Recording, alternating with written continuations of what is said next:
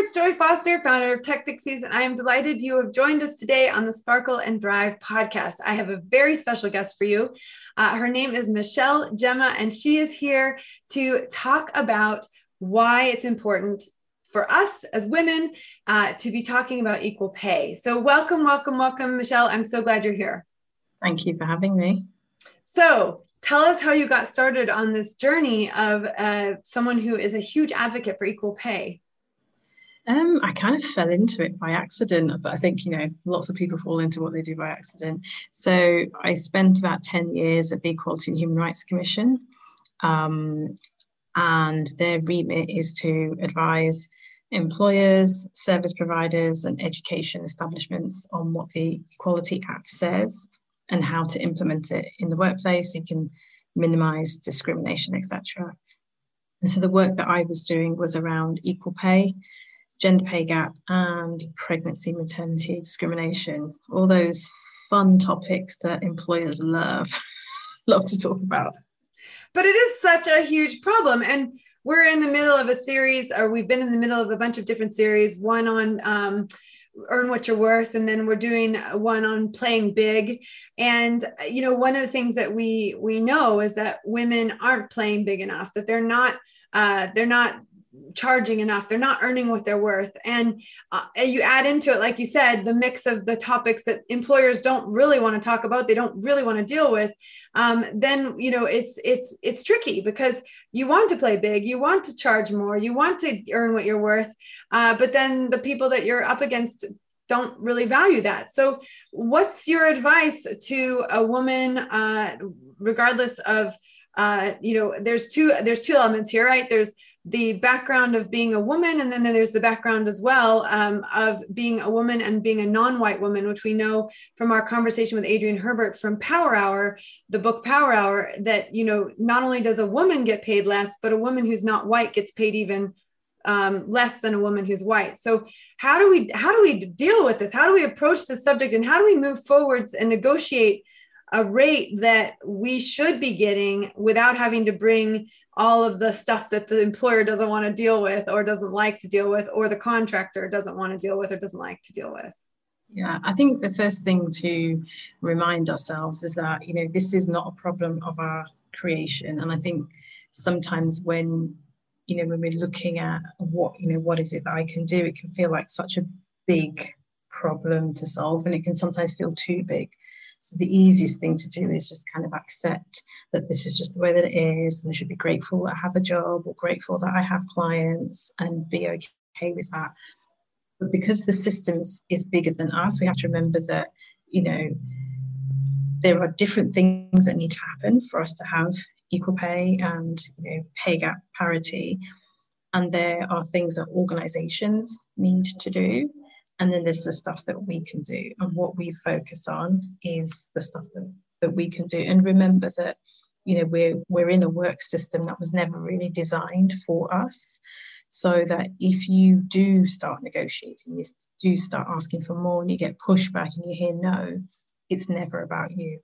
It's always about the system or other people's bias and perceptions and things. So i do think it's important to start with that premise of you know you can only be responsible for yourself and it's not on you to fix the system. You're just doing your bit taking control where you can and remembering not to take any setbacks as personal because it very very rarely is about you. It's about other things outside of you. Oh that's so powerful. And i guess the reality is we've got to work within that system until that system changes. I mean, one of the things I think people are going to take away from the Playing Big series is that if women do play big and they build the companies themselves, they get to set the rules and they get to change the rules. And I know for sure uh, at Tech Pixies, we've done a lot of rule changing. Um, we have some women who don't work during the school holidays, and we figure out how to work with them, and it works just fine. And it's obviously a little bit more complicated than someone who can work year round, but it doesn't mean that they're not valuable when they are able to work. And so, you know, we've been able to sort systems out like that. Almost everyone on our team works flexibly. Uh, no one on the team, apart from myself, is full time. So we're also used to that. So I think that the, the, Playing Big series was really about encouraging women to say, look, if you don't like the way the system's set up, then you create your own system and you can do that as an employer. uh, when you are the boss and and you get to set those rules but again like you said the system was not set up by women initially it was set up by men and and at that very much was set up by white men so um, the situation we're in now is the system is the system. We can either rise to the challenge and set up the, uh, our own systems or we can uh, work to change the systems. And that's a lot of what your job is. Tell us tell us about how you are helping people work with the existing systems and how you help them to negotiate those salaries or to get the better contracts. Uh, so I think you know the things that you raised just now is really important, and I always say to people it's like ripple effects. So you don't have to set out to like burn down the system and start all over again, even though there are times when you feel like doing that. But it's to remember, okay, if I'm here and I'm, you know, visible either as a woman or, you know, uh, because of my um, ethnic background, and I ask for more, I push back, I flex the boundaries, there are always people watching you and they might not say anything but you know people are always watching that that's human nature we see what everyone else is doing and it's that permission giving isn't it so if you give permission to yourself to ask for more money or to ask for that flexibility or ask for whatever the thing that is that you need in your career, I can guarantee there are other people watching. And even if you get a no, even just the idea of, oh, I didn't know you could ask for that. I didn't know that was an option. And I hear that so much because we have this idea that the way that our work is structured is inflexible and that it's the best way of working the number of times I've heard people say to me, Oh, I didn't know I could negotiate, or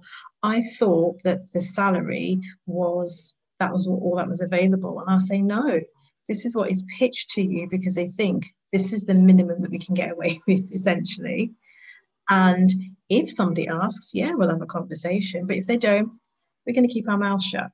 And so it's about understanding that, yes, there are parameters and rules that are set out, but there's no harm in asking because you don't know what else is available because it's kind of these things these conversations happen closed, behind closed doors and because we don't talk about very money very often it almost feels like a secret club of a few people do know that you can ask for more and that you can push those boundaries um, whilst the rest of us don't and we think oh because of the, the way that the system is set up it must be correct it must be fair and then so many of us find out that that's not the case. And then we're really surprised, like, I thought my manager had my best interests at heart. And it's like, no, your manager had a budget to work to, had a job to do, you know, vacancies to fill. You filled, you filled it with the skills that you have, but you didn't ask for more money. So there you go. So it's about understanding that, you know, you can you can always ask those questions and be prepared for what what might come if you do decide to ask. Well, it's really interesting because as you're saying that, of course, we can all relate to things that we've gone through with negotiations. I've never looked at myself and thought I was a very good negotiator. I've always sort of thought I was the person that, you know, just said, this is what I want. And then that's where we went from. And, and I don't think that necessarily has served me in the past. But one of the interesting stories I have was when we were living in Switzerland and we were trying to decide if we were going to stay there I had been recruited for a job. And I, the very first conversation I had with them, I said, I, I don't want to, you know, I don't want to like go down the money route too early, but I just want you to know I'm not going to be interested in this job if it's below six figures. Because we were living in Switzerland, I would have been the primary breadwinner, and I just knew there was no way we could afford to stay there if it wasn't, especially if I was going to give up being with my kids. And I just said, you know, I don't want to go down the interview route if that's not the case. So they put me through seven. They said, no, no, no, of course, that's the budget we're working to, whatever. And they put me through seven interviews. And then they came back and they said, we think you're great. We want you on board, but we're not going to, you know, we're going to offer you a job that, that was 40% less than what I'd asked for. And I just said, did you not? Like from the very first conversation that we had where I said I won't I won't even consider the job if it's below 100,000 did you not hear that piece? And she just said well this is what we can offer you. And I said well I'm not interested but you also just wasted about 15 hours of my life. Yeah you know? and that's that's so poor because now whenever you think of that company or that recruiter you always have that memory. And if anybody comes to you and says oh, I've seen this job and it's with this recruiter, you'll always have that story to tell. And and I see this quite often. And for me, it's around again conversations about money are either non-existent or they're not transparent and and also i don't know was was there a feeling that they thought that maybe they could negotiate you down you know that you wanted this job so much and that you'll capitulate at the last minute when they offer you you know 60,000 pounds you know or swiss francs or whatever instead and i and i have to ask myself you know would they have done that to to a white man as well you know who knows but again it's that thing of not having adult conversations about money. So for you, that was a priority. You communicated what you needed really well, and they came back and said no. So I'm hoping that you didn't think, oh, it's because I wasn't worth it. I'm hoping that you took that as they had their own reasons for doing that, but I have to stick to my boundaries and go somewhere else. I think you're right. I think for me, it was in that particular case, I just knew that I I was not going to sacrifice time with my children and sac because the job. I the thing about that job is it was a 24 seven job. You know, it was an all in job, and it's like I'm not taking an all in job if I'm not going to get compensated for an all in job, right?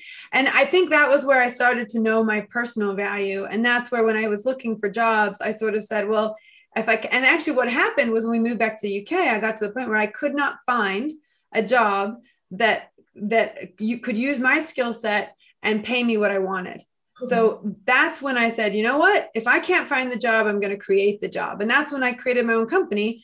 And, you know, to be fair, it's taken me a long time to get to my salary that I, you know, my dream salary, and I'm still working towards it. But I will say that for me, that was the decision maker between working for somebody else or working for myself. I just knew I had no, I didn't have the same ceiling on my salary when I worked for myself that I had when I was working for somebody else. And especially when I was trying to move away from freelancing and into like let's build a proper like and when I let me just brief a freelancing company is a proper company but when I mean like let's build a company that's got employees let's mm-hmm. build a mm-hmm. company that's bigger than myself you know that mm. you know it's not about me it's about the mission it's about the movement it's about the, the social enterprise that's what I mean by that so you know I'd already done the freelancing thing I was done with doing freelancing I I was if I was going to work for an employer and give my all to an employer. I then had to be compensated for that. And the alternative was okay i'm going to build my own thing. And that's you know and i think if you if uh, those those of you who are listening to this and watching this and who also listen to the play big series you're going to know that most of the women who then turned into the playing big mode they went and built their own business because they couldn't find what they wanted in the marketplace. Yeah that's exactly what i was going to say and that i think a lot of employers are quite short-sighted in in the way that these conversations are held in terms of you know whatever career career conversations pay conversations etc and it's almost like they are wanting you to play small because they don't see you as a big player. And you know there comes a point where you have to make that decision you know do you stay and continue to push to play big in you know the workplace you're in or a different one or do you try and you know create something for yourself? And i have i've been in exactly that exactly the same same position couldn't find something that was meaningful work and paid well and had you know a degree of flexibility. So eventually after i had my second baby i was like oh i have to create it for myself because because it's not here. Yeah. totally, totally relatable.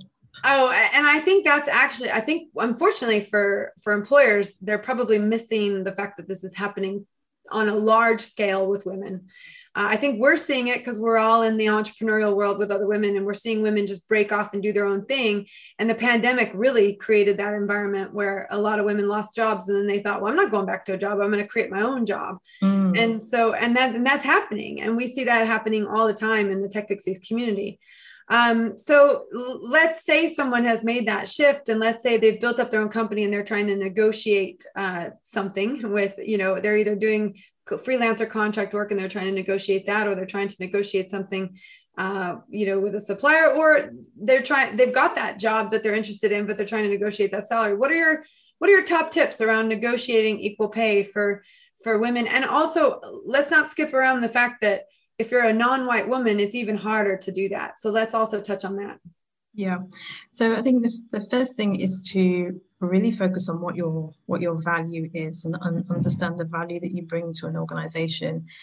Again it can be so easy and i'm probably generalizing here but it can be so easy for us to downplay the things that we do because we do them often or we're good at them or it doesn't take us very long but you know what you are providing is of value to your organization or of value to your client. So i'll give an example. Just this morning i was uh, writing a proposal to to do some training for some line managers around how to have better conversations about pay so that you know women like us don't just leave leave the workplace and start our own businesses instead and I could sense that my my numbers were, were really small. And I had to take a step back and I was like no just because this is easy and fun for you doesn't mean that you charge less. So I had to go back and say okay what is the benefit to the organization in terms of making money saving money you know recruitment um, attraction talent retention etc and when I added all those things up I was like okay that is huge. So the number needs to be bigger, it needs some extra zeros, etc. So it is about going back to the value that you bring, whether you are freelance or whether you are an employee. So if you're an employee, have you saved your company money? Have you made them more money? Have you streamlined a process? Have you designed a new process?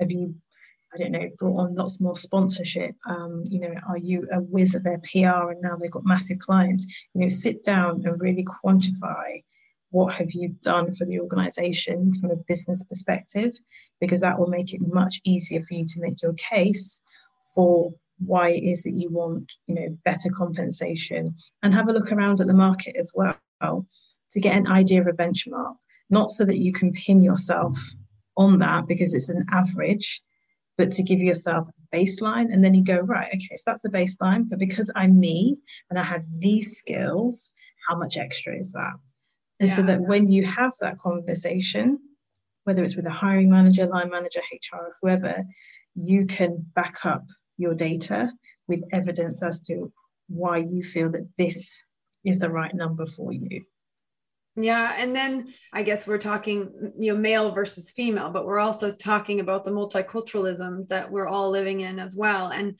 a lot of that has been heightened in this last year with um, various different incidents that have really raised the, the awareness of what's been sitting there for a very long time and has not been solved. Um, so, what's your advice to women from BAME backgrounds when they want to negotiate something because they've got that double the double yes. whammy? Yeah, I think you know, but like with everything, information is power. So you know, and I guess this is again, it's that thing of a systemic issue and you not having to solve everything if you are a black or asian woman and you have friends that you can have candid conversations about salary with then you know do your due diligence and see if you can find out even if it's just a salary range because not everybody's going to be comfortable talking about this but try and find out you know is there actually a discrepancy? The second thing you can do is you can speak to hr and ask them have they done an equal pay audit or any kind of pay audit so that you have factual evidence that the system of pay is fair depending what their answer is, is going to be quite telling. If they've done one and they can tell you the stats and say, we found discrepancies and we've up leveled everybody, we're confident, then great. I think quite a lot of organizations will probably say, we've got a fair pay system. And then when you ask for the equal pay audit, they might not have done one. And our recommendation is that one is done on average every three years. So then again, that's an opportunity for you to say, well, I'm mm. concerned, or I just want my concerns alleviated. Is this something that you're going to prioritize? The other thing I would say is that if you are a white woman, then you're looking for a way to demonstrate allyship. Talk about money with your Black and Asian female colleagues as well you know and i think the more that we can normalize the conversations around money the less secrecy there is the less opaqueness and the, there's less space for inequities to hide and so it really is that you know that fact finding having those conversations with the with the right people and once you have some information you can then approach whether it's hr or your line manager and come at it from a place of concern or curiosity. I just want to make sure that there is pay equity. I've looked at the gender pay gap report for the organisation, for example, and I just want to know what does that mean for me as a black woman. If you can ask those questions in the way where you're just being curious, it makes it less threatening, but it also means that you know they know that you are looking for answers, and then you can you can glean a lot from the way that they respond to you. So if it becomes defensive and aggressive, clearly there's something to hide. And you can ask yourself the question okay, do I feel valued here? Do I want to stay? If they're open and transparent, they may be open to you know education, to learning, or to rectifying things. Then that's great. But you can't do anything until you start kind of putting those pieces together and asking those relevant questions. No, that's really good. And I guess what you're saying is you're not necessarily asking it to the person who's interviewing it, but it's just reaching out to the HR people and saying, "Hey, I'm I'm interviewing for a job and I'm just curious about that." Would you speak to your recruiter about that as well? Would you ask them about it or is that something that would cause problems? Um, you you could you could ask your recruiter because they might be privy to information that information, but again, it's like you know they're not going to tell you that unless you start asking these questions but it also plants the seed that you are somebody who will self advocate and you're somebody that's passionate about pay equity and then it's up to organizations to decide is this a priority for us and if enough of us start doing it it's that system and seismic shift isn't it i mean i was talking uh, working with one real estate organization and they were saying how they've started getting questions in their interviews and in onboarding sessions about the gender pay gap. And they were really surprised. And I was saying, you know, the information is out there. You know, people are using this information to make career decisions. So if you want to be an employer of choice, you have to be ready with those answers, which means you have to understand the data.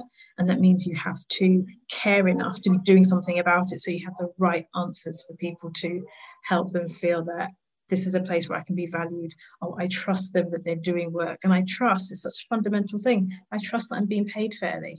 You know, mm-hmm. and fair will look different to, to everybody. But if I ask that question about pay and you start being really vague or defensive, I immediately going to think, I'm not being paid fairly, there's discrimination here, and I have to make a decision. Do I want to stay and put up with it, or do I want to go somewhere else? And this is what employers need to be thinking about. That is so powerful. Okay. Now you mentioned equal pay audits. Now, are these public documents and is there a place to go find them? Or is this something that's a little bit still uh, hard to find? Maybe they have it, maybe they don't have it. You know, how do how does someone look this stuff up if they want to find out? Yeah. Okay, so there's two things. So with equal pay audits, they are always done privately. I've I've I've yet to find an organization that's done one and then published it published it privately. Um, but what you can do is you can go onto the Equality and Human Rights website and there's a section on there on equal pay questionnaires and you can have a look to see what types of questions you can ask if you're concerned about equal pay problem. So that is an issue between you and a male colleague or between somebody who might be asian and white and you might think there's a pay discrepancy even though you're doing the same or similar work. In terms of your gender pay gap, which is looking at representation within the organization and seeing where women sit, or for ethnicity pay gap, where Black and Asian people sit. If your company is 250 people or more, they have to report publicly every year on the gender pay gap. So that'll be on a specific government website and it should be on their website as well. That is open to the public. It's a really good place to glean information about what's probably happening behind closed doors, have a look at their action plan, and then start asking the relevant people, how is that working out? You know, who's accountable? You know, what are the measurements and timelines for success, etc. And again, the responses that you get or don't get will be very telling, and it's all it's all data, it's all information for you to then decide. Okay, what do I do with this information now that I have it? Oh, so interesting. Well, I, I remember when um, I got a letter in the post, actually, I was, it was my very first job. And well, my second job, it was my second job, but it was kind of like my first real job. You know, I was on a trading desk and I was an assistant trader. And um, and I remember getting an email, or I mean, getting a lit letter, a written letter saying we've done a uh, we've done an audit of the pay at for your level of work and you're being underpaid. And i was being underpaid by something like $20000 and i obviously someone had done something and then i it i got i was the benefit of someone speaking up right? So i ended up getting you know i got this huge raise and i and it was it was literally a $20000 raise. And i just remember going you know i was so young i didn't realize the significance of that. But obviously another woman had stood up for herself and I had benefited from that. Yeah, yeah. And probably most likely, so either in that case, it sounds like either there was a threat of litigation or maybe they had gone to tribunal and had lost and maybe one of the remedies was that they had to do a pay audit i mean it's it's a shame sometimes it has to get that far but that is that's where we are in terms of pay transparency and all of that secrecy but if we start to normalize conversations from both sides so as an employee, you know, talking about, you know, your pay and us having regular pay conversations, but also as line managers and, and employers having open um, pay systems, etc. Hopefully, we can get to a place where it doesn't have to be the threat of litigation or after litigation that things actually change. But you know, getting a letter like that is is is so it's so rare for that to be just because somebody took it upon themselves to investigate this. You know, that was looking at heading off problems in the Oh, for sure. That's what I mean. Like someone was brave enough to sue them.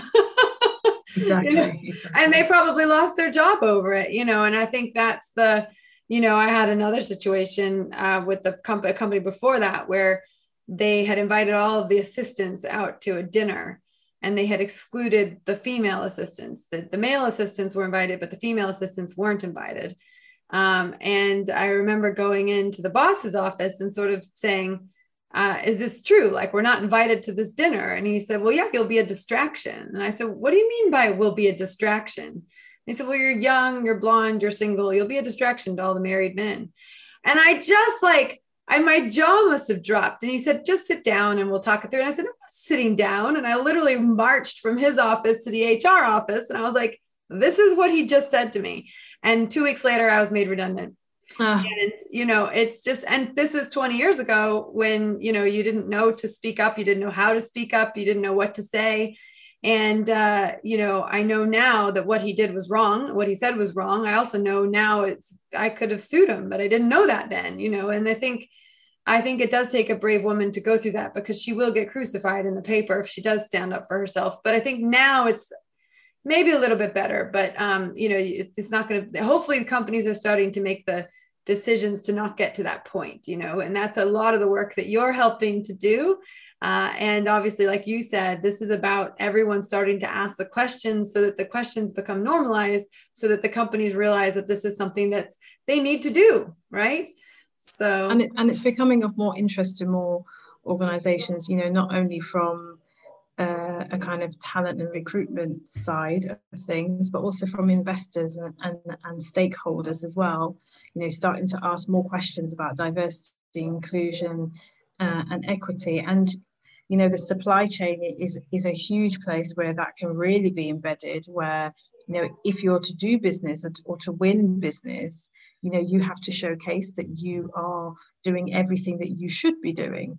And you know, a really easy way to look at that what what your pay gaps like? You know what is your what's your diversity numbers? And looking at you know where are people situated within an organization that can be it's a very crude measurement but it's a good conversation starter as to what is actually happening within your organization. So it's becoming something that's something that's important from different lenses. And so as we see employers now have a lot more responsibility in thinking, okay, well, how do I embed this uh, throughout the organization rather than it being a piecemeal thing that I pay lip service to, as it were.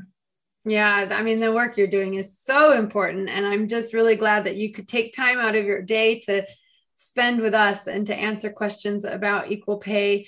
Um, I think you've given some incredibly powerful tips for what you need to say, how you need to ask the questions, also given us some great guidance on where to go look if we want to see how the company that we're applying to work for or that we're you know wanting to do some contract work for is actually approaching this topic mm-hmm. um, so michelle i want to thank you for your time today i want to thank you for your wise words. You have a very um, lovely, calm demeanor. I am like the Energizer Bunny, and I had to. I I was like, whoa, this gal is she is calm, and I love that because actually I can imagine so much of this work can be charged with energy and frustration and anger.